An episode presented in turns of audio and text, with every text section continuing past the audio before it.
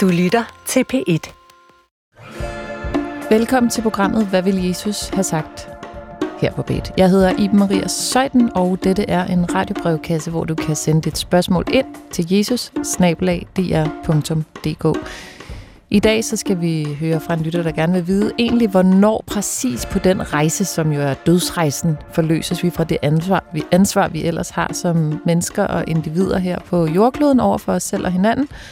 Så skal vi høre fra en mand i livskrise og en mand, øh, der har problemer med sine børns forskellige mødre. På nogle måder faktisk lidt et øh, mandeprogram. Øh, Louise Britse, velkommen til dig. Tak. Du er præst i det, der hedder Simeons Kirke på Nørrebro i København. Og øh, Kjeld Dalmalm, velkommen til dig også. Tak for det.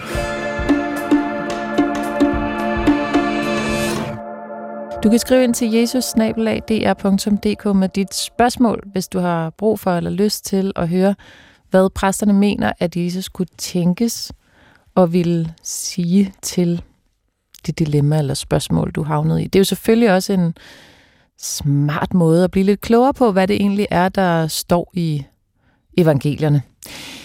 Allerførst så øh, skal vi høre fra en lytter. Det er det faktisk lidt tid siden, at øh, vedkommende har skrevet, men, men der er heldigvis en hel masse spørgsmål i inboxen, og tit så vælger jeg faktisk dem først, der virker sådan allermest akut, hvor folk står i en situation, hvor de har brug for et andet perspektiv. Så den her, den har altså lige ligget lidt, men jeg synes, den er stadigvæk meget interessant. Tak for et inspirerende program, skriver Jeg har netop lyttet til et afsnit, der hed Paradisets have er stor, hvor I taler om det, ene, om det evige liv. Og det vil sige det evige liv, som ingen af os af gode grunde ved, hvad vil sige, men som jeg fornemmer, I er enige om, er et skønt og dejligt sted at være. Det tror og håber jeg også selv, og jeg har efterfølgende reflekteret over, hvor i den største forskel på vores liv på jorden og det evige liv man ligger. Selvfølgelig fraset fraværet af den værtslige verdens åbenlyse elendigheder, som jeg tror berører alle mennesker, men ikke kan forestille mig findes i paradis. Umiddelbart er jeg nået frem til, at uanset om vi vil det eller ej, plantes der ved fødslen et ansvar i os alle. For eksempel ansvaret for at ville livet, som vokser og fylder, og som vi konstant elskes for at dømmes på livet igennem. Om det er Gud eller mennesker, der sår frøet, det ved jeg ikke, men i mine øjne er ansvarlighed både en gave og en enorm byrde, som det for nogen og til nogle tider kan være svært at holde til at leve med. Og måske netop det, nogen forsøger at dæmpe med alkohol og stoffer eller forsvinde fra, når det hele bliver for meget. Og nu til spørgsmålet. Tror I, vi løses fra ansvar, når vi rejser videre? Hvad vil Jesus have sagt? Kærlig hilsen, Louise. Så spørgsmålet er i virkeligheden det her ansvar, vi har for at øh, leve bedst muligt som mennesker over for os selv og hinanden. Hvornår stopper det ansvar? Hører det med til paradiset, at vi ikke skal tænke længere på alt, hvad vi gør forkert, eller hvordan vi gør alting rigtigt? Kjeld? Altså, det, det første tema, det med ansvaret, det, det synes jeg virkelig, at lytteren her ser meget rigtigt når hun skriver, at der, der er noget lagt i os fra fødslen, der leder til ansvar. Altså mennesket er ifølge Bibelen skabt i Guds billede til at have bevidsthed, sprog, og den første befaling, øh, menneskeheden får i, i skabelsesberetning, er jo at opfylde jorden og mangfoldigt gøre sig og tage vare på liv. Så, så det synes jeg er meget rigtigt set. Og det er jo også rigtigt, at det øh, ansvar også kan være byrdefuldt. Øh, det kan det i nære relationer, det kan det i arbejdslivet osv. Så jeg synes, der er sådan den beskrivelse og den dobbelthed øh, kan jeg genkende. Og jeg tror, det er vigtigt, øh, måske især i vores tid, at minde om, at vi har kun ansvar for det, vi har magt over. Og det, det, her, det, det er tit noget, jeg synes, spring kommer op i samtaler med folk, jeg har haft som præst, at folk kan føle et ansvar, der hvor de ikke længere har magt. Hvad kunne det være, for eksempel? Det kan være i mødet med en nær ven, der er syg, øh, og man synes, man vil så gerne gøre noget, og man ved ikke, hvad man skal gøre.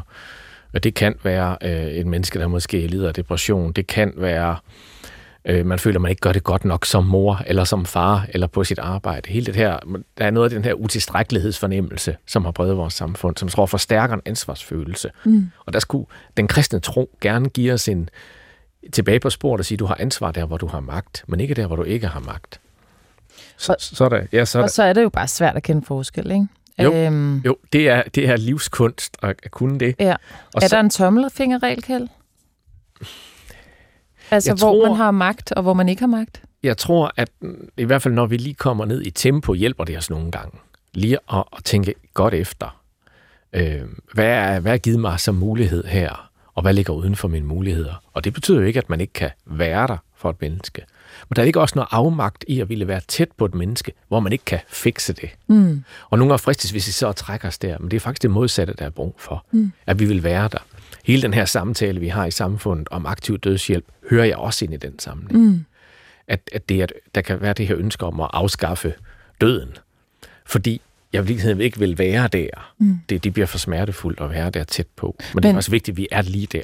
Det, du siger helt overordnet til første del af spørgsmålet, det er ansvarlighed. Ja, yes, den har vi. Vi skal gøre vores bedste. Vi kan kun kræve det af os selv, der hvor vi også har magten mm. til at have. Men der, hvor man ikke har magten, der kan man jo stadigvæk godt være nærværende, som du siger. Ja. Men det er så ikke det samme som ansvar, eller hvad? Jo, det vil sige, så sådan en måde at tage ansvar på. Og jeg mm. tror, at nogle af os mere end andre har måske sværere ved at være det sted, hvor jeg kun kan være der, men ikke rigtig gøre noget. Mm. Det kender jeg i hvert fald selv. Og hvad, hvad tænker du så i forhold til, hvornår det ansvar slipper? Fordi det er måske rigtigt nok, at det ansvar kan jo også være rigtig svært, så hvis paradiset er perfekt, så kan man da umuligt skulle have det ansvar med sig, for så er paradiset jo ikke lige så fedt. Nej, altså jeg har lyst til, øh, som ligesom en tilgang til, til den del af spørgsmålet med, hvor, hvor hun spørger jo, øh, løses vi så for vores ansvar, når vi rejser videre, altså på den anden side af døden? Og, og, og give lidt øh, baggrund for, hvordan jeg gerne vil svare på det. Altså den her meget populære folkelige tanke, man også kan møde til dels i kirken nogle gange, at når vi dør, så er det ligesom om, så er der en sjæl eller noget, der, der farer ud af vinduet og op i himlen, og vi bliver ligesom løst fra det jordiske liv. Den, den, den møder vi faktisk sådan som teologi først uden for kirken hos Plutark, en, en, en hedensk, altså en ikke, ikke kristen øh, øh, præst i, i Romeriet, altså ved de romerske guder. Han, han skrev nogle skrifter, og han, han har den her tanke, ikke også? Og den, den er i perioder glidet ind i kristendommen, mm. men det er en reduktion af det, der ligger i det evige liv for okay. mig. altså så det med sjælen, man åbner vinduet, flyver op til paradiset som en Marie ja, Høn. Det ja, er der ligesom... er nogle folkelige forestillinger, hvor jeg tænker, øh, det evige liv for mig øh, er... Øh, er både ny himmel og ny jord, som det vil være hos Grundtvig. Og der er faktisk et sted, jeg gerne vil læse fra Nytestamente. Jeg mm. gør det ikke så tit her, men øh, jeg har sådan gået og tænkt Meget på, gerne. det her Og det er et aller sidste bog i Nytestamente, Johannes åbenbaring, er sådan en mærkelig bog med nogle syner, Johannes har på øen Patmos, hvor han sidder i fangeskab på grund af sin tro. Og så siger han sådan her i kapitel 21, og det er et meget brugt sted. Vi har lige haft alle helgen, øh, hvor mm. det også tit bliver brugt. Jeg så en ny himmel og en ny jord. Han ser ligesom ind i det evige liv. Og det er så både en himmel og en jord. Øh, og så siger han, jeg ser den hellige by, det nye Jerusalem, og det er sådan et billede, ikke? komme ned fra himlen. Så Guds rige, eller himmerig, kommer herned på jorden. Og så fortsætter det nede. Nu er Guds bolig hos mennesken. Han vil bo hos dem. Hos dem, altså alle folkeslagene, de skal være hans folk. Og så står der, Gud vil selv være hos dem. Og så står der, han vil tørre hver tårer af deres øjne. Døden skal ikke være mere. Ej heller sorg, ej heller skrig, ej heller pine skal være mere. Til det, der var før, er nu forsvundet. Og så kommer det at se han, der sidder på tronen, og det er sådan et udtryk i den her bog, for Jesus han siger, se, jeg gør alting nyt. Så for mig er evighed, evigheden, paradiset, det er en ny himmel og ny jord, ultimativt. Det er en fornyet himmel og en fornyet jord. Øh, og, og, og vil vi så på den i, i den tilstand, den eksistensform, vi får der, vil vi så føle et ansvar. I hvert fald ikke som en byrde, for der skal ikke mm. være sorg og pine og smerte mere. Men, men der er masser af plads til inden for den kristne tradition at tænke det som et form for konkret eksistensliv i vores relationer, mm. også evigheden, som, som jeg opfatter det. Man kan vel også sige, hvis der ikke er smerte og byrder i efterlivet, så er der jo heller ikke den dårlige side af ansvar, om man så må sige. Fordi der ikke er nogen, der skal trøstes. Nej, og det kan vi næsten ikke forestille os, men det er nogle gange det, der er visionen i, i det nye testament. Jeg skal lige forstå, er det mig, der også holder øje med noget lidt ligegyldigt i det, men det du, når du læser den øh, beskrivelse der og siger, det er det, du ligesom abonnerer på, mm-hmm. det lyder da som om, altså himlen kommer ned på jorden. Er det vigtigt i forhold til den anden forestilling om, at vi forlader jorden for at komme i himlen? Altså jeg tror, at et menneske, der dør, er i Guds hånd. Så på den måde øh, må, må, vi, må vi forestille os en eksistensform, også når vi står ved et liv, altså et afdødt menneske, der ikke, der ikke trækker vejret mere. Men jeg tror, mm. det er vigtigt med det store billede af, at der kommer ny himmel og ny jord, øh, hvor kærlighed bor, som, som vi siger. Det er det store billede, mm. og hvor der er en eksistensform. Men det, så skal alle dø på samme tid, jo. Nej. Nå. Det, det, det ordner sig. Ja. Det ordner sig. Ja, det ordner sig. Ja, jeg er helt enig med, at det ordner sig. Og jeg har lyst til lige at sige, det er jo derfor, kød, vi siger i trosbekendelse, at vi tror på kødets opstandelse. Det var vigtigt, at Jesus opstod læmeligt. De kunne mærke ham og se ham. Altså, det er en af det konkrete liv. Det er ikke sådan en... Øh, et, et, et paradis eller et evigt liv er ikke et en afskabelse mm. af det skabte liv, som en jeg fortsættelse. Ja. Okay, Kjeld Danmand, det siger du jo så altså til vores lytter, ja. Det var en lang måde at sige ja. du forløses for ansvar på den anden side af dette liv. Louise Britte, mm. hvad vil du svare vores lytter, der siger, hvornår forløses vi fra det her ansvar, der både kan være en skøn opgave, men også hårdt i det jordiske liv? Altså, Måske glæder hun sig lidt til, at hun kan slippe det. Nu er vi jo her i den, den tunge, mørke del af året, og... Øh, altså ikke dermed sagt sådan dødsromantisering, ja, det er lige vigtigt nej, for mig jeg, at sige jeg her. Kommer, jeg kommer sådan til at have lyst til at stikke hende et, et uldtæppe og en kop varm kakao, fordi jeg tænker, det må jo også handle om, at, at være ansvarstynget i det her liv, når man har det sådan. Mm. Øh, bliver, bliver man nogensinde forløst for, for det, der kværner, som det, for det, der holder os vågne om natten? Øh, hvis definitionen på himlen er, at der er alt smerte forløst, så er svaret ja. Men hvis himlen også er der, hvor man ikke mangler noget, så skulle vi jo heller ikke gerne mangle dem, vi, vi er knyttet til for evigt mm. i kærlighed. Mm. Så jeg tænker, at jeg håber ikke, det lyder alt for matematisk, men at vores relationer må være forløste, sådan så det, der er problematisk i dem her, ikke længere er ubærligt. Mm. At det er lagt i Guds hænder. Der ligger det nok i virkeligheden allerede nu. Det tør vi bare ikke rigtig tro på, fordi vores ansvar på godt og ondt fylder så meget. Mm. Vores ansvarsfølelse, øh, i særdeleshed for vores børn, og hvem vi ellers er betroet. Øhm, jeg kom til at tænke på en tekst, jeg meget tit bruger, når jeg har bisættelser. For eksempel også af, af de relativt mange, der af forståelige årsager dør alene. Og når jeg siger det, så er det jo ikke fordi, de har ensom liv, men når mange voksne bor alene, så sker det jo altså også, at, at de nogle gange uventet dør alene, øh, hvilket giver tit nogle, nogle triste tanker for familien, at de ikke var med dem der. Andre gange så bruger jeg teksten øh, hvis det er nogle mennesker, der virkelig har haft svært ved at føle sig hjemme her på jorden. Og det er fra det sted i Johannes evangeliet kapitel 14, hvor Jesus lige har sagt det til sine venner, som de egentlig godt ved, fordi han har sagt det mange gange før, at han ikke bliver hos dem. At han skal vende tilbage til sin himmelske far. Og så bliver de sådan helt, altså ligesom hvis, øh, hvis man har en virkelig dejlig kollega, som siger, at jamen, jeg har fået et nyt job, eller hvis øh, et nært familiemedlem øh, vil rejse, mm. hvad skal der blive også? Hvad, hvad har du egentlig tænkt dig? Øh, hvad skal vi dog stille op? Og så siger han, øh, i min fars hus, øh, at, uh, han siger, jeres hjerte må ikke forfærdes. Det siger han først. Jeres hjerte må ikke forfærdes. Tro på Gud og tro på mig. I min fars hus er der mange boliger. Hvis ikke, vil jeg så have sagt, at jeg går bort for at gøre en plads redde for jer. Og når jeg er gået bort og har gjort en plads redde for jer, kommer jeg igen og tager jer til mig, for at også I skal være der, hvor jeg er. Og hvor jeg går hen, derhen kender i vejen.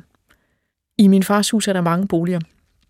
Øhm, jeg kan huske den gamle landstræner, Richard Møller Nielsen. Han sagde, at øh, i et interview, at han så for sig, at i himlen var der sat en stol frem til ham. Det stoler jeg på, sagde han. Det er jo at have tillid til det her billede. Men det med de mange boliger, det kunne vi da i hvert fald godt se som, at himlen nok ikke er det samme for den ene som for den anden. Uh, nu træder jeg sikkert nogen over tæerne, men jeg er for eksempel ikke ovenud begejstret for countrymusik. Mm. Så det, det vil jeg da være. Det er mig, for eksempel, der træder over tæerne. Ja, der, faktisk. Ja, men, det, det, ja, du, får ikke, du kommer ikke til at være en del af det her program det, i fremtiden. Det kan godt være, at nogle af de himmelske rum, som, øh, som du vil nyde, at, at der går jeg lidt ind i nogle andre rum imens, fordi der, der vil være rigtig, rigtig dejlig countrymusik øh, i din... Jo, jeg kan godt lide Dolly, hvem kan ikke det? Ja, ærligt talt. Ja, ærligt talt, men så skulle man da med undtagelse af hende. Dolly ja. Du sætter dig øh. ikke ind i det rum, hvor der er døgndrifts country.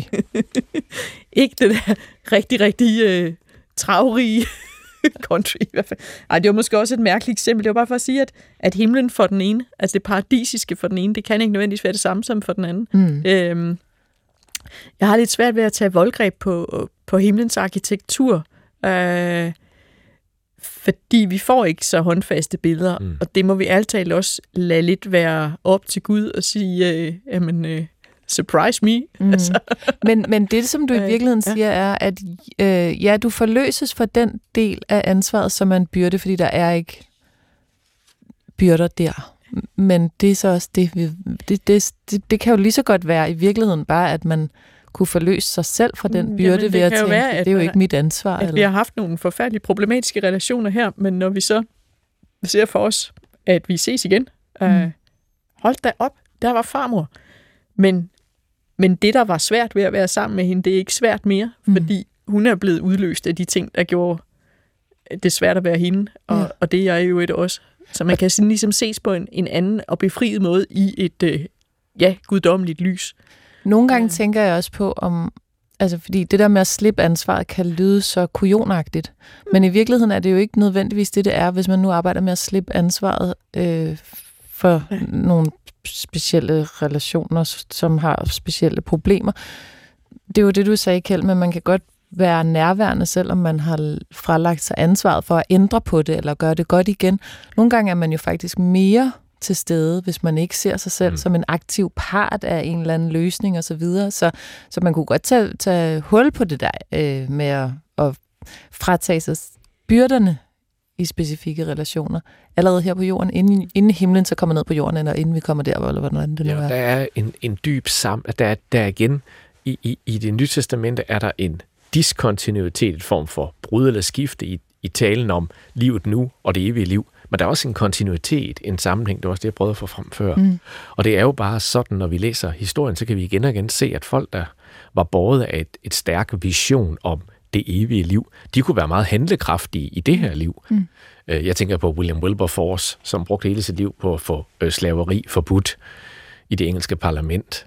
Mm. Men, men han havde jo en stærk, det kan vi se i hans skrifter, og altså han havde en stærk himmellængsel og så videre, og mm. evighedslængsel. Ja, så ham altså i gang som et lys over livet, ikke som en ja. flugt, ja. men som noget, der, der, der, der gav kræfter i tilværelsen nu. Ja, så det er ikke sådan en måde at sige, alt her på jorden, det behøver vi ikke gøre noget ved, bare fordi man Præcis. tror på det evige liv. Ja, Louise, kort. Jeg er øh, præst i et som en ret lav gennemsnitsalder. Det betyder så også, at nogle af de bisættelser, jeg har, det er relativt yngre, yngre mennesker. Der kommer så nogle nyere begravelsesbisættelsestraditioner ind. For eksempel er der en del, der gerne vil skrive hilsner på kisten med spritus. Ja.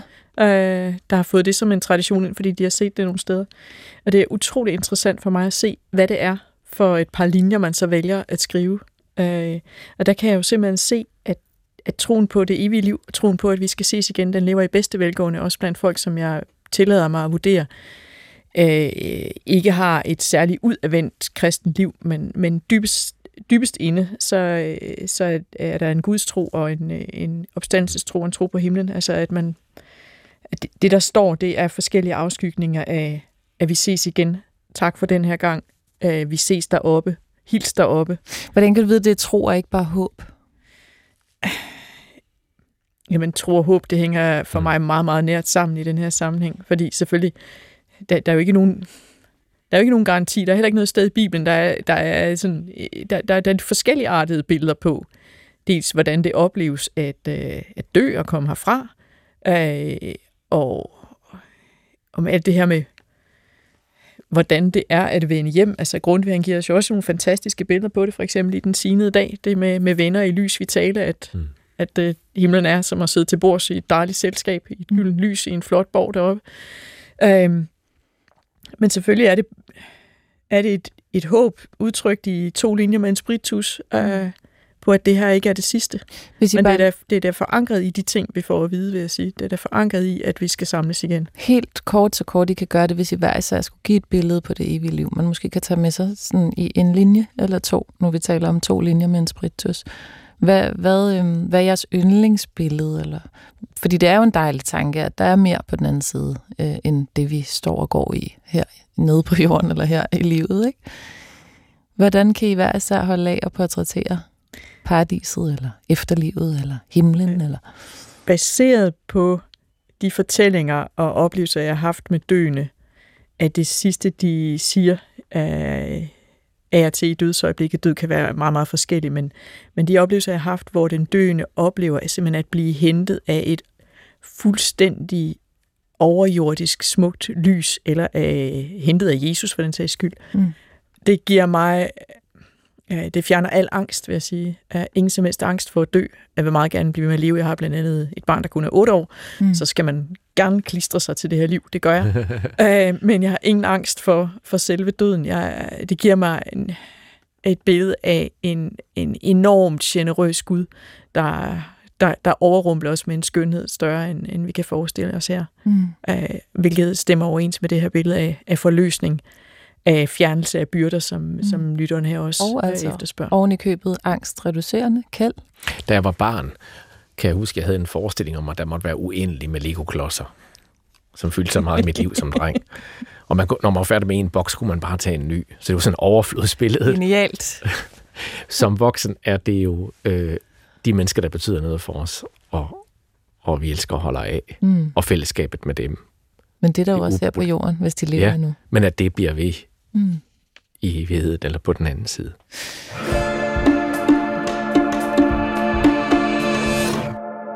Kære præster, og nu er der altså tale om en ny mail, som er kommet ind på jesusnablag.dk. Jeg er en 47-årig far til tre børn i alderen 4, 8 og 11 år. Min kone og jeg arbejder sammen i en virksomhed, som jeg startede for nogle år tilbage. Vi står i et stort økonomisk pres. Vores børn har det godt, men det økonomiske pres er meget stort og tynger meget, også mere end jeg havde troet, at et sådan pres ville gøre. Han har sin egen virksomhed, ham her lytteren, øhm, og han siger, at virksomheden var min drøm og min bøn til Gud i sin tid. Så lytteren tror altså på Gud. Jeg bad om at hjælpe til at blive et bedre menneske og udvikle mig, så jeg kunne være en bedre far og bedre mand, for jeg havde gjort min kone og vores første barn uret. Jeg havde været utro og var for hård ved vores første barn, fordi jeg levede et liv, der var imod, hvem jeg er som person. Jeg har kæmpet for min virksomhed og min familie lige siden, men jeg er kommet i tvivl, om jeg skal fortsætte kampen. Okay, det er altså en mand, som står i et liv, som kræver meget af ham, og han er i tvivl om, om han skal blive ved med at arbejde for det. Det er der flere årsager til, skriver han. Min kærlighed til min kone tvivler jeg for ofte på. Jeg elsker hende som en ven, og vi har også sex, men jeg føler ikke den dybe forbindelse, jeg tror er mulig. Men hvornår har jeg egentlig gjort det i et forhold, det ved jeg faktisk ikke, om jeg har prøvet. Dem, jeg var forelsket i som ung, var ofte en form for betalelse af deres ydre, og sjældent nogen, jeg havde et forhold med. Men jeg ønsker ikke at gå fra hende, fordi jeg ikke skal finde, vil undvære vores børn en eneste dag, der jeg elsker dem over alt på jorden. Og nogle gange er der kærlighed, øh, altså i ægteskabet, så jeg tænker også, at mine tanker om manglen på kærlighed kommer fra det ydre pres. Der er så flere årsager til, at manden her overvejer, om han skal fortsætte det, som han oplever som et stort arbejde med sit eget liv. Sidste år led jeg meget af stress. Jeg blev opereret, og jeg var bange for, at livet som selvstændig med så høj, højt et indtjeningskrav er over mine evner. Sådan tænker jeg i hvert fald på de dårlige dage, som jeg synes, der er for mange af. Tredje øh, problem er, at øh, mandens virksomhed går ud på at fremme en teknologi. En teknologi, der kan revolutionere den måde, vi fremstiller produkter på og bruges i kreative sammenhænge.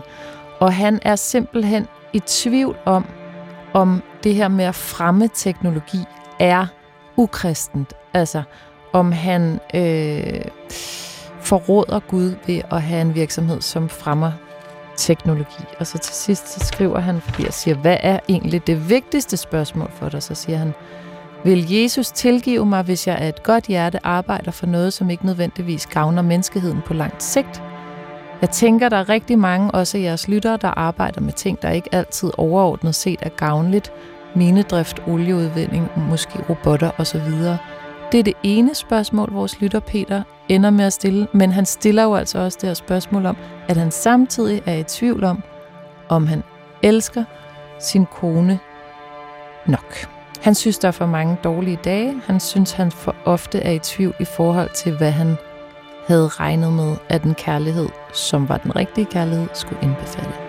Hvad ville Jesus have sagt til vores lytter, Peter? Jeg skrev sammen med den her lytter i øh, 3-4 uger. Og øh, hver gang jeg siger, hvad er egentlig spørgsmålet, så kommer der nye spørgsmål. Og det har vi også talt om på mail. Øh, og så er jeg endt med at sige, det er faktisk okay.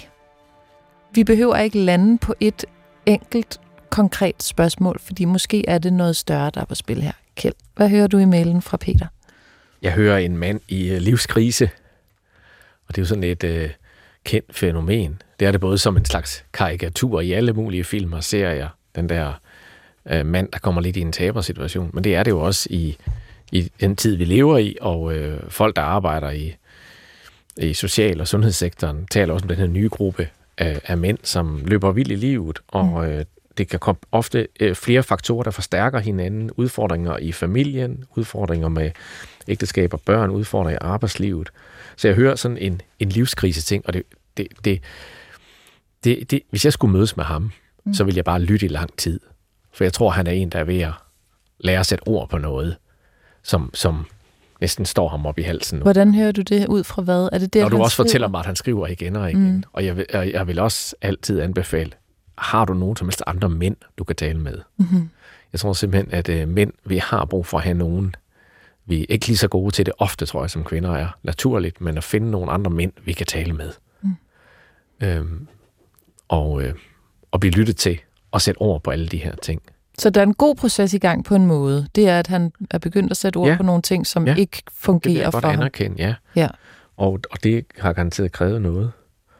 Og, øh, og så er det sådan, at øh, nu er jeg selv 51. Altså, når man er midt i livet, så jeg ved ikke, hvor gammel han præcis er. Skriver han måske, jeg kan ikke huske Mm, det. Men, nej, ikke sådan direkte, nej. men, men, men når man er øh, sådan midt i livet, den fornemmelse, jeg får, så, så kigger man jo tilbage på dumme ting, man gjorde. Han skulle sikkert ikke have gået til en håndlæser og lade det styre mm. hans forretning. Ja, det er, en- det er en ting, jeg ikke lige læste højt, at Nå. han har været til, til håndlæser, og, og ud fra det har Ja. besluttet, hvordan han skulle grundlægge og sin så virksomhed. kan vi alle sammen se tilbage på dumme Mm, valg. måske, han der fortryder også, har været utro, ikke? Ja, og dumme valg, vi tog. Og der så er der også et tema om tilgivelse Mm. øh, og forsoning. Mm. Og, øh, så det, det er også et, et, et tema her. Det er helt overordnet, at han er i gang med at sætte nogle ord på, og så skal vi jo så finde frem til, hvad vil Jesus have sagt til ham, mm. og så er der et budskab om tilgivelse, som vi måske lige kan dykke dybere ned i lige om lidt. Jeg hører også en stor, i virkeligheden en stor skuffelse over livet. Jeg tror, at øh, der, det er helt menneskeligt, tænker jeg, det må I have stødt på i jeres menigheder, når jeg har haft sjælesorgssamtaler, at der kommer visse tidspunkter i livet, hvor man har sådan en evalueringssamtale med sig selv, og man tænker, det var så det her, det kunne blive til. Og det er jo typisk, når man er landet det sted i livet, man ligesom er, hvor man kan sige, nu er der ikke sådan umiddelbart et udviklingspotentiale, eller noget, jeg absolut skal nå, eller nu har jeg fået de her tre børn og min virksomhed. Man er landet det, som man, når man ikke er landet, kan synes er enormt attraktivt at lande. Men når man så er landet, så kommer der sådan en, var det det, øh, som jo kan blive efterfulgt af noget skuffelse over tilværelsen, om end man er i live, om end man ikke har nogen sygdom, om end man har tre skønne børn. Louise, hører du også en skuffelse i den her mail fra Peter? Mm, nej. Altså, der, der er et af punkterne, hvor, hvor jeg måske tænker, at han, han er lidt for meget, ud fra en simpel betragtning, lidt for meget tilskuer i forhold til at se sig selv som øh, medansvarlig og, øh, og aktør. Øh, men ellers så tænker jeg egentlig mest, hvor er det godt, du rækker ud. Øh, hvor er det godt, han sætter ord på. Mm. Fordi der er en, en overvægt af, af mænd, der, der går meget alene med rigtig, rigtig tunge tanker, som altså kan, kan kværne, og det bliver næsten kun værre af at have gået med dem alene i noget tid. Mm. Øh, nogle kommer til den konklusion, at ingen vil kunne forstå dem, og, øh, og bliver altså rigtig, rigtig hårdt ramt af det, øh, udvikler depression, og øh, kommer i endnu tungere livskriser, for endnu sværere ved at række ud. Så det at række ud i første omgang til os, vi ved selvfølgelig ikke, om han har prøvet andet, det er, øh, jo, han har prøvet håndlæsning. Mm. det, er, det er i hvert fald et rigtig godt skridt, og jeg vil tænke, der ligger der rigtig meget redning. Og jeg tror også, at det kan være en af vejen frem til at løse nogle af de andre dilemmaer, at række ud uh, i ægteskabet for eksempel. Mm. At finde øjenkontakten, og øh, måske tage sig mod til at sige, at jeg er bekymret for os. Øh, hvad kan vi gøre for at passe på os? Ja, for han vil ikke undvære sine børn. Nej. Det jeg så ikke helt kan finde ud af, det er egentlig... Altså, han elsker hende som ven, og de har sex, øh, men han skriver, han tror ikke, den dybe forbindelse er mulig. Mm. Øh, hvis man sidder med korslagte arme og ser på, om det kommer, så kommer det i hvert fald ikke. Hvis man forventer, at det er noget, der øh, skal strømme en i møde, øh, det indholdsrige i, i det dybe, langvarige parforhold i ægteskabet, så glemmer man, at man jo nok er den, der skal vande græsset, før at det gror, før naboens græs ikke er grønnere. Jeg tror ikke, han er så simpelt indstillet, som jeg muligvis skitserer det lige nu, men, men jeg kan i hvert fald ikke helt se, at han øhm, ser sin egen handling som det vigtigste i den her sammenhæng. Mm. Han ved, det har været en vild vej øh, at, at være utro, og det er jo i hvert fald noget, der fjerner tillid og intimitet, fordi på en eller anden måde, så har man det jo med sig ind i relationen, at man har øh, delt ud af noget et andet sted, som, øh, mm. som hører til i ægteskabet. Men hvad kunne han måske selv gøre? Mm. Hvad kan han gøre for at give hende en glæde og en gnist, som, som kan genopleve ægteskabet? Fordi hvis han er et sted, hvor han overvejer, kan vi, leve, kan vi blive ved med at leve sammen, så kan man jo ikke rigtig lave om på andre mennesker, men man kan i hvert fald lave om på noget af det, man selv gør. Mm. Øh, så hvis man bliver ved med at være som betragter i forhold til, at det her er det rigtige for mig, så vil jeg sige, så længe man gør det, så dræner man faktisk forholdet. Mm. Øh, så hvis man savner, at der skal ske noget nyt, så er man selv nøglen til at gøre noget på en anden måde. Øh, simpelthen at glæde det her menneske, som man oplever en, en måske lidt glædesløs relation med. Mm. Øh, det kan godt være sådan lidt kontraintuitivt faktisk jo. Øh, men det er måske også der afklaringen kan være i, at kan vi finde glæden sammen.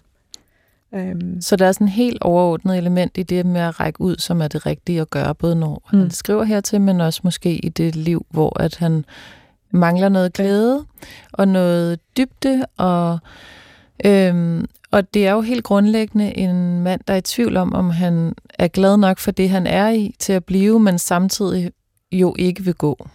Det er jo det, der ligesom er problematikken. Hvis man nu forestiller sig, at Jesus han sad et eller andet klogt sted, skulle jeg til at sige. Det kan også være, at han sad et sted, og så kom denne mand til Jesus og sagde, øh, jeg er faktisk i tvivl om det meste. Jeg er i tvivl om, jeg elsker min kone nok. Jeg er i tvivl om, mit arbejde giver nok mening, både for mig og for planeten Jorden.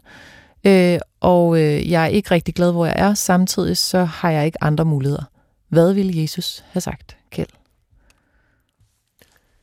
der er noget, måske den samme dobbelthed, som Louise fornemmer, hvor jeg øh, har lyst til at udfordre, hvad jeg, hvad jeg fornemmer her vil Jesus også udfordre mm. vores, vores spørger, eller lytteren her.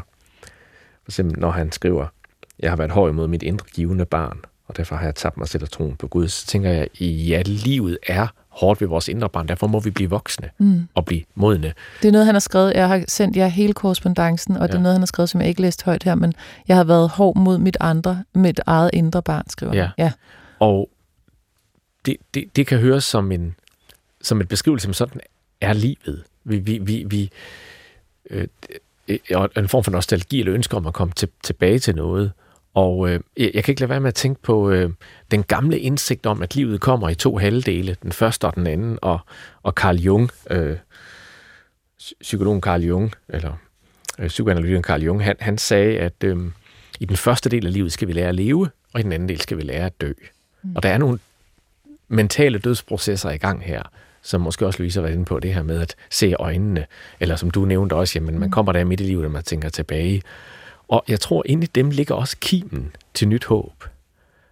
Men det vil kræve, at man sætter ord på det, tror jeg, over for en anden eller nogen andre. Mm. Og, og, og ligesom ser det i øjnene.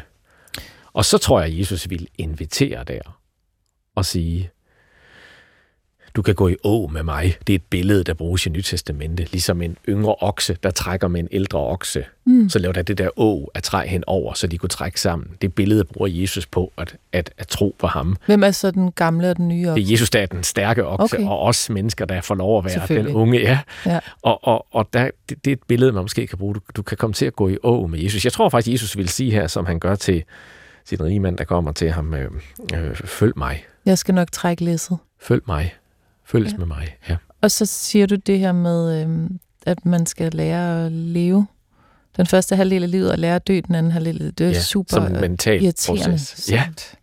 øh, det er jeg helt sikker på, der er mange, er der vil sige, også fordi at, ja, man kan da godt blive ved med at være ung, selvom man er 60 og føle sig ung, og det er ikke hvor gammel, der står på død. Jeg tror i hvert fald kun, man kan være det, hvis man accepterer de her, den her grundlæggende ens. Jeg mener, at rockstjernen Simon Kvam engang har sagt, at øh, han har brugt hele sin ungdom på at føle, at han var et fly, der skulle tage lette.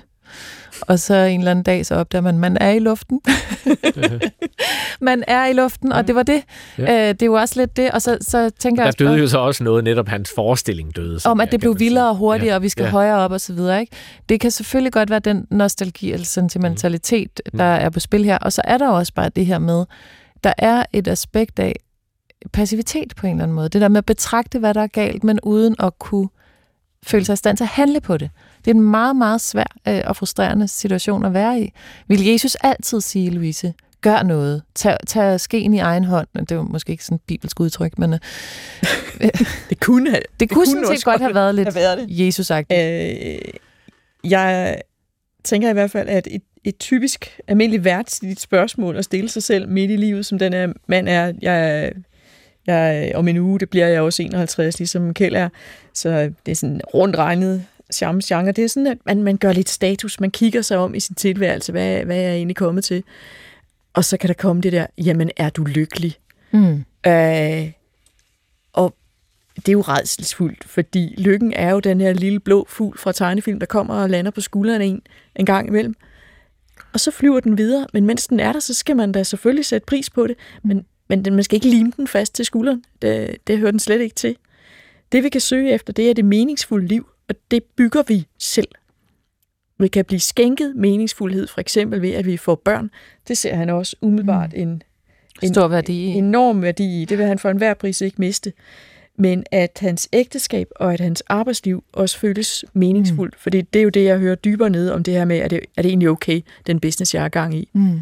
Øhm, det, det bygger vi selv ind i det. Øh, det synes jeg... Og det er meningsfulde og det lykkelige, det er ikke det er to forskellige ting. Det er to helt forskellige mm. ting. Lykken er en lille blå fugl. Ja, meningsfulde ting, de kan godt være, være tunge og smertefulde, og det kan være nogle lange, trælse veje, hvor man skal cykle ud med morgenaviser øh, for at spare sammen til at få en cykel. Mm. Hvis man er øh, barn og, og som voksen, der, der kan det også være, at man, man går nogle lange veje for at få noget andet til at hænge sammen. Mm. Det meningsfulde er også at sidde i lang tid ved et dødsleje eller besøge øh, et ældre familiemedlem, der ikke kan huske, hvem man er øh, mm. på et plejehjem. Det meningsfulde og det lykkelige, det, det er forskelligt, men det er de ting, der gør, at man kan kigge sig selv i spejlet om aftenen, som hænger sammen med og det. må jeg lige spørge jer, så det i virkeligheden siger, at det er nemmere at være aktiv omkring at skabe mening, end det er at være aktiv omkring at skabe lykke? Ja. ja. Og, og det vil sige, det er også der ens handlingsparameter er. Fordi her kan han gøre noget i forhold til at sige, øh, altså han kan jo godt selv mærke, at der er et eller andet, han ikke synes er fedt. Det, mm. det virker næsten, som man har lidt lede ved, ved sit job. Mm. Han skal ikke nødvendigvis skråtte det hele, men han kunne jo godt få noget ind han er, i det, som er en historie, han har lyst til at fortælle om, at det giver mening, fordi... Ja, så hvad ville Jesus have sagt? Ja. Hvad ville Jesus have sagt? Jamen, han ville have sagt, han ville nok have spurgt, jamen, hvad skal der til for, at du holder af at kigge dig selv i øjnene, når du står og børster tænder om aftenen? Mm. Øh, hvad er det nogle ting, hvad er det for nogle ting, du skal ændre på der? Hvad tænker? Kan du være mere til stede, der hvor du faktisk er? Er ja. du til stede i dit ægteskab, til stede med dine børn? Og det baserer du på, at det var det, Jesus var? Mere end det var det, Jesus sagde? Jeg forestiller mig, at møde med ham, det er den her fuldstændig åbne øjenkontakt, som han også inviterer til. Mm. Og, og indirekte hele tiden opfordrer til, at vi skal kunne have med os selv, at vi skal kunne se os selv i øjnene. Mm. Og egentlig også leve på en måde, så vi har åbne kort over for øh, ikke mindst vores, øh, vores livspartner. Kjeld, hvad tror du, Jesus ville have sagt? Jeg tænker, han har også det her spørgsmål om sit arbejde, sådan meget eksistentielt. Jamen, er det okay at have et job, hvor jeg ikke ved, om jeg gavner menneskeheden på mm. lang sigt? Så tænker jeg, det, må da, det, det, det har jeg da også selv. Altså, jeg kan da ikke sådan sige, at det job, jeg har nu, gavner det menneskeheden på lang sigt. Det håber jeg, at jeg bidrager en lille smule til. Så det er også et stort krav at lægge på mm. sig selv. Og jeg mm. kan ikke lade være med at tænke på, at vi ved fra den, øh, den, den tidlige kirke, øh, en af, jeg tror han var biskop i Rom, han hed Hippolyt, han lavede sådan et, et oplæringsforløb for alle de her nye troende, der havde ligesom en hedensk øh, baggrund øh, i, i Romeriet, og så blev kristne, så skulle de så oplæres i troen og døbes. Det hed katekumenate, det var sådan et langt træningsforløb over tre år, tror jeg. Og der kan vi se, at øh, der var også det her spørgsmål op, jamen, kan man være døbt og en troende, og have hvilket som helst job. Og det var altså meget hvide rammer, for som jeg husker det, måtte man ikke være prostitueret og, og, og have et bordel, mm. og man må ikke være slavehandler. Men alle andre jobs var fine mm. for den kristne. Så jeg tror altså, at det er godt at have sådan en... Øh, jeg, jeg husker heller ikke, at Jesus sådan blander sig i, hvad folk laver i Nyt Testamentet. Men hvordan de arbejder, der er jo tolleren, som har snydt med pengene, mm. og som får et møde med Jesus, og vælger så at give det tilbage til dem, han skylder nogen. Ja. Men Jesus siger jo ikke til ham, du kan ikke være toller. Nej, han siger bare, tænk over, hvordan du toller. Ja, så vil jeg bare sige, noget i det møde Med der, moderne så. briller er det jo så, altså, øhm, helt okay at være mm. prostitueret, mm. hvorimod at vi da, jeg mm. håber da personligt, at Jesus han vil være imod, at man var slavehandler. Ja. Ikke også? Du lytter til, hvad vil Jesus have sagt her på P1, og vi prøver at finde frem til, hvordan vil Jesus forholde sig til nuværende, nutidige, aktuelle problematikker ude hos jer lytter. Du kan skrive ind til jesusnabelag.dr.dk. I studiet er Louise Britse fra Simeons Kirke og Kjeld Dalman fra Dansk Oase. Vi har jo talt meget om Jesus i de her programmer. Hvordan så han ud? Det, det slog mig bare i går, der sad på forberedt det her program. Sådan, ved man egentlig overhovedet? Havde han sandaler på? Havde han en kappe af en art? Hvor meget ved vi? Vi har jo set ham afbildet utallige gange selvfølgelig. Og nogle gange, når jeg siger her i studiet, jamen når man ligger og dør, så kan det godt være, det er Jesus, der kommer og henter en. Så tænker jeg, hvordan ser han ud så? Hvordan ser den person ud? Det ved vi ikke, men hvis han kommer og henter, så tror jeg ikke, vi er i tvivl om, at det er ham. Nej. Altså, øh, der er den der sang med The The. Uh, if the real Jesus Christ was to stand up today, he was, he'd be shot down cold by the CIA. Mm. Det håber jeg virkelig ikke, men uh, det er nok mere et billede på, at den kraft, Jesus kommer med, er så revolutionerende, at den virkelig også ville ryste kloden i dag. Mm. Men vi kan jo ikke komme udenom, at, at Jesus jo var født af en jødisk mor midt i Mellemøsten. Mm. Han er jøde og palæstinenser, om man vil. Um, og han har formentlig været øh, godt og grundigt mørklødet og sorthåret, hvis, øh, hvis ikke øh, den del af, af det, der skete ved undfangelsen, der, der ikke var fra Marias side, skulle ligesom have bibragt nogle andre gener, men det er der altså ikke nogen forlydende om. Mm. Um, ved man... Vi ved kun noget om hans påklædning. Ja, det vil jeg og gerne der, der er noget med nogle skoremser. Det er nok rigtigt nok, at han har haft sandaler på. Der er noget med en kvinde, der rører ved kvæsten til hans kappe. Sådan, så alt det her kjorten... Og det er ikke en metafor? Eller nej, det er, det er en kvinde, der har lidt af blødninger i 12 år, og, og så er man altså et uren menneske, der ikke må mm. nærme sig de hellige. Og det ved hun godt, men hun drister sig, fordi hun håber sådan at blive helbredt til. Hun strækker sig, og så rører hun ved kvæsten til hans kappe, står der. Og, ja, øh, så han har også kappe ja. på? Det, det kappe og sandaler, det er det, vi ved. Ja. Hej, Jesus. Jeg er mand og far til tre børn. Mine børn har fået deres adgang til min kærlighed modarbejdet og besværligt gjort af deres mødre. Han er altså skilsmissefar med børn til ud af forskellige ægteskaber. Dette vilkår er en fællesnævner for alt for mange delebørn i Danmark. Hvad skal jeg og mange andre fædre stille op, når de uhensigtsmæssige adfærdstræk bliver så udtalte, at problematikken bliver strukturel og ikke kun individuel? Ja, det han siger er altså, det sker ofte.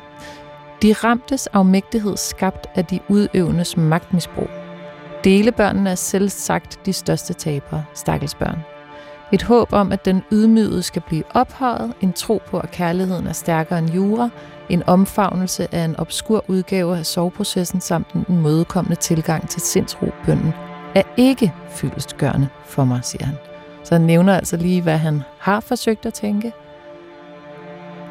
Langt fra endda, siger han. Hvad ville Jesus have sagt? Hvad ville Jesus have gjort? De bedste hilsner, Jonas. Det Jonas spørger er, hvad vil Jesus sige til ham, der står i den her forbitrede situation, som han også mener er strukturel, at mødre besværliggør fædrenes kærlighed ved at øh, tale dårligt om den over for børnene?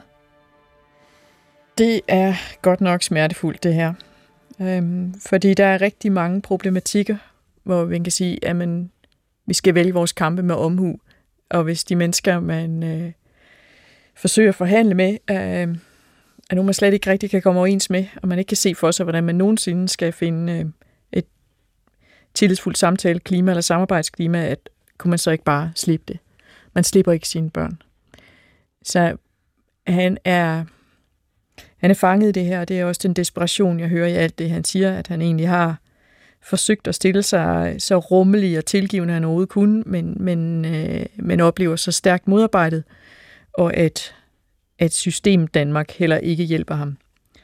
Selvfølgelig kan det være, at historien fra de her møders side vil øh, være en anden. Det kan vi ikke mm. vide. Vi har kun hans ord at forholde os til, og det tager vi alvorligt. Jeg tror selvfølgelig på, at hans smerte og oplevelse af problematikkerne her er, er, er ægte.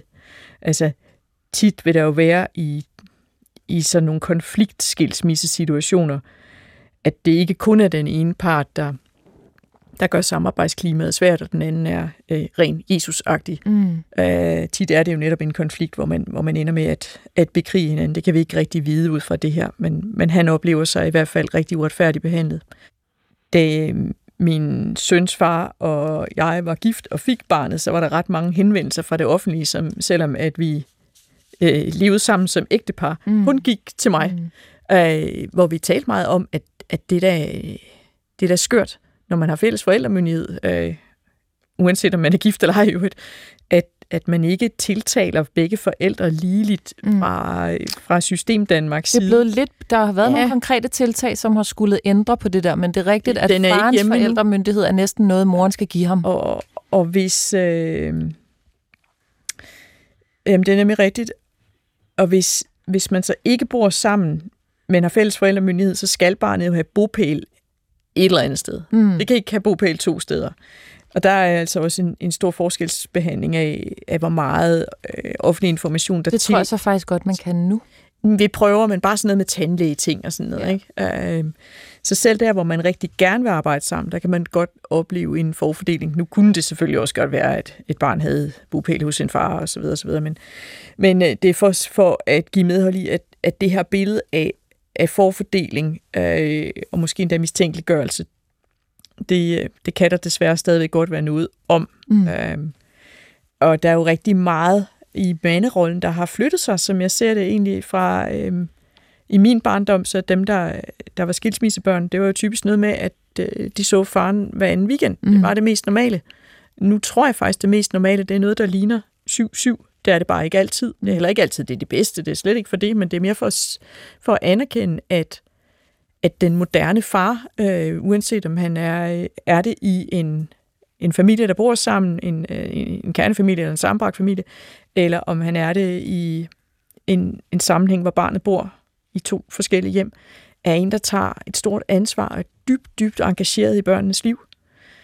Øhm, så opleve at blive spændt ben for og, og, og manipuleret med og forsøgt øh, forhindre adgang til at, at kunne være den far, han gerne vil være det er jo uendelig smertefuldt. Mm. Øhm, og det er det, han oplever, ja. uanset hvordan, ja. man, hvordan moren så også oplever det. Det er i hvert fald hans oplevelse. Så hvad vil Jesus have sagt til ham? Hvad vil Jesus have gjort, hvis han var faren, der var blevet hægtet af barnets liv? Hvad vil Jesus sige til en, der oplever at blive behandlet dybt, dybt uretfærdigt? Ja, det er måske sådan, det skal oversættes, ja. ja.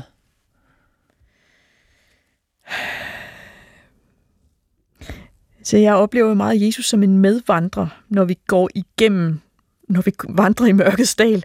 Det er virkelig en mørkets dal for ham, det her, at få forpestet sit forhold til sine børn. Øhm, fordi det er, jo, det er jo ikke noget, der findes noget quick fix på. Mm. Øh, sådan en borgerkrig, som en, en lang konflikt, skilsmisse kan være, øh, eller her flere forskellige øh, konfliktfyldte forældresamarbejder, det er, det, der er så mange jordiske aktører i det også, så, så Jesus i sig selv jo ikke kan komme med en tryllestav mm. og, og sige, vi gør bare sådan her. Um, vi skal nok helt, forhåbentlig ikke helt derhen, hvor vi peger på retfærdighed efter det her liv, fordi det er ligesom ikke det, han søger efter. Han vil gerne mm. have gode relationer til sine børn her og nu. En øh. medvandrer, siger du, altså en, der tager byrden med på sig, men hvordan skal han omsætte det i det konkrete problem, han står i? Øh... I første omgang til måske, hvis han ikke oplever at blive trådt på, eller, eller få, få medvind fra ret mange her på jorden, fordi øh, jeg, jeg hører, han føler sig meget uretfærdigt behandlet, mm. at, øh, at Jesus altid vil være den, der, der roligt er der, også selvom man ikke er skyldfri selv, fordi det kan ja, jo for det er jo så lige det, jeg skulle ja, ja. til at spørge mig, om ikke han ville sige sådan noget med, når du ser splinten i andres øjne, og splinten i ens eget mm. øje og sådan noget. Lige kigge lidt ind men, også. Men det kan, være, det kan meget vel være der, hvor de ting, man eventuelt selv har medvirket til, at forholdene er gået i stykker, for eksempel øh, familiekonstellationerne er gået i stykker. Altså, der, hvor du har været medvirkende til det, fordi det er vi jo på en eller anden måde, øh, selvom at det kan handle om at være blevet behandlet rigtig uretfærdigt, så, så, så kan det også være nøglen til, at, at det er der, man kan komme ind og gøre noget på en anderledes måde. Mm. Øhm, altså, han er træt af at den anden kind til, så... Øh, ja, han er helt færdig med det. Ja. Han er helt ja, fuldstændig færdig Men der, med det der. der kommer bare ikke rigtig noget, når, når der er børn inde i billedet, så kommer der bare ikke rigtig noget ud at tage maskingeværet med til, til forhandlinger. Vel? Det, der, er, der er ikke... Der, det er bare det er ikke vejen. Uh, man er nødt til at trække grænser og så videre, og så videre hvis man øh, føler sig svine til og dårligt behandlet. Så jeg, jeg hører jo forfærdelige men, ting. Men kan man ikke også sige om sådan noget med, altså han vil ikke længere vende den anden kendt til, kan man ikke også sige, at, at det der med at vende den anden kendt til, har jo aldrig været et let spørgsmål. Altså dem, der har gjort det før ham, har jo aldrig tænkt, ah, men det er jo heller ikke så vigtigt lige det her. Altså det er vel altid et bud, der ligesom er svært. Det er vel altid et bud, der taler ind i en virkelighed, som virkelig er nedturkendt. Hvad vil jeg kan du... huske, hvor længe Nelson Mandela sad i fængsel, men da han endelig kom ud igen, så, så var det jo ikke for at, at, mm. at, at råbe og skrige alle mulige uhyrligheder, men, men egentlig at sige, vi er nødt til at finde ud af det her mm. sammen. Mm.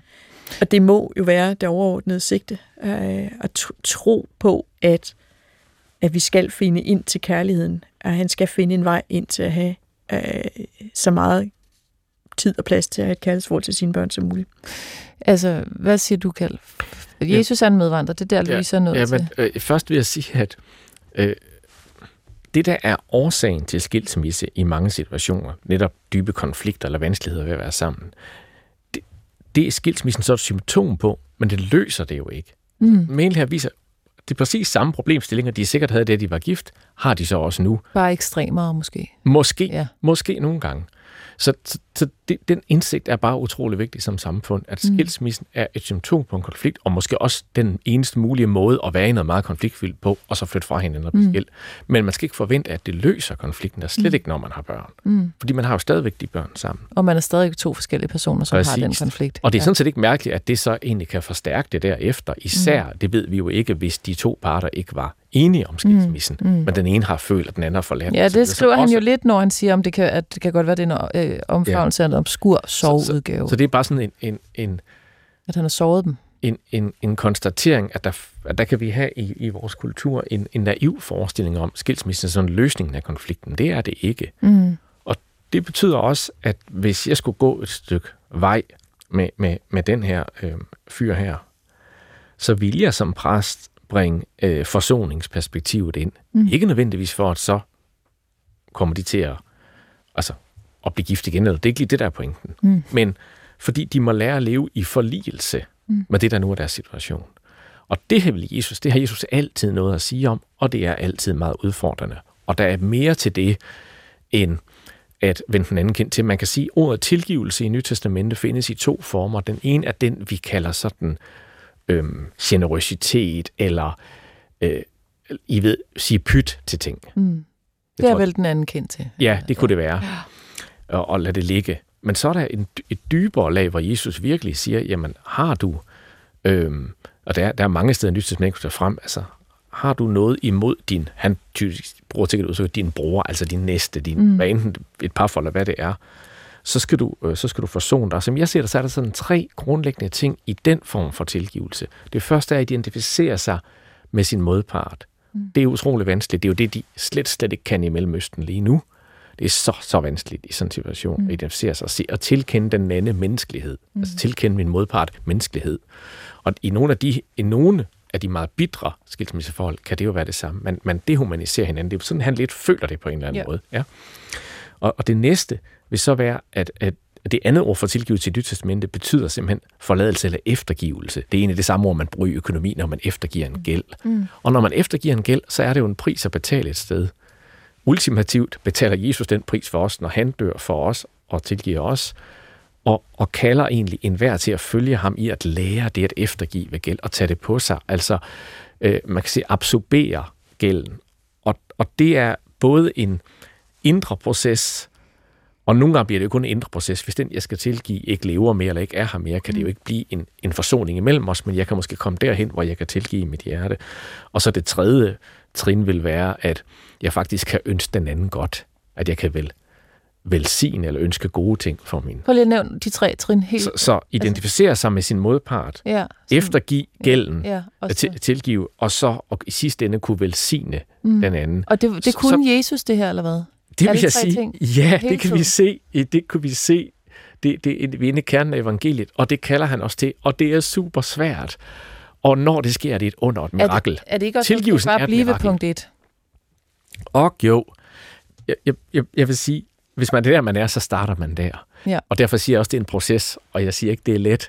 Og, og, og alle mennesker, ikke bare i skilsmisse, men i, i, i brudsituationer og konflikter, vi har med andre mennesker, må på en eller anden måde igennem de her processer, hvis, hvis vi virkelig skal ind i kernen af problemet, altså hvis vi skal, Ja. virkelig skal opleve noget grundlæggende forandret sig her, øh, hvor jeg ikke længere siger, ser mig selv som et offer for, hvad skriver han?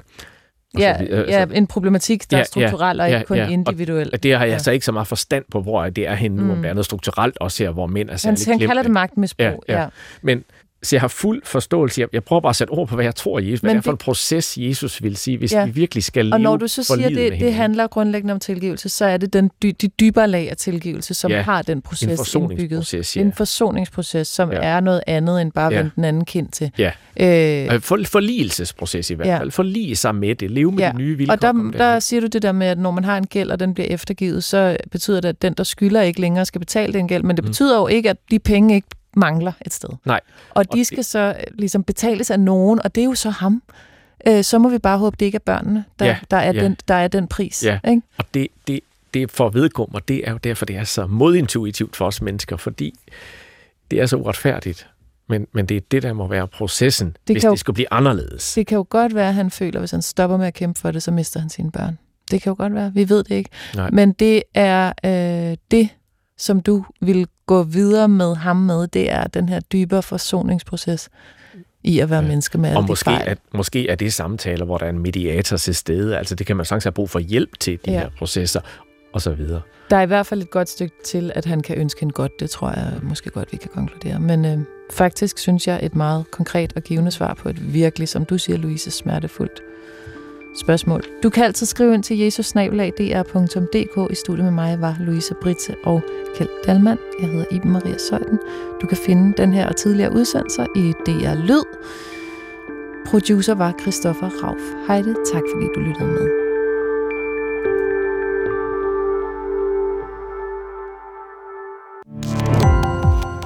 Gå på opdagelse i alle DR's podcast og radioprogrammer. I appen DR Lyd.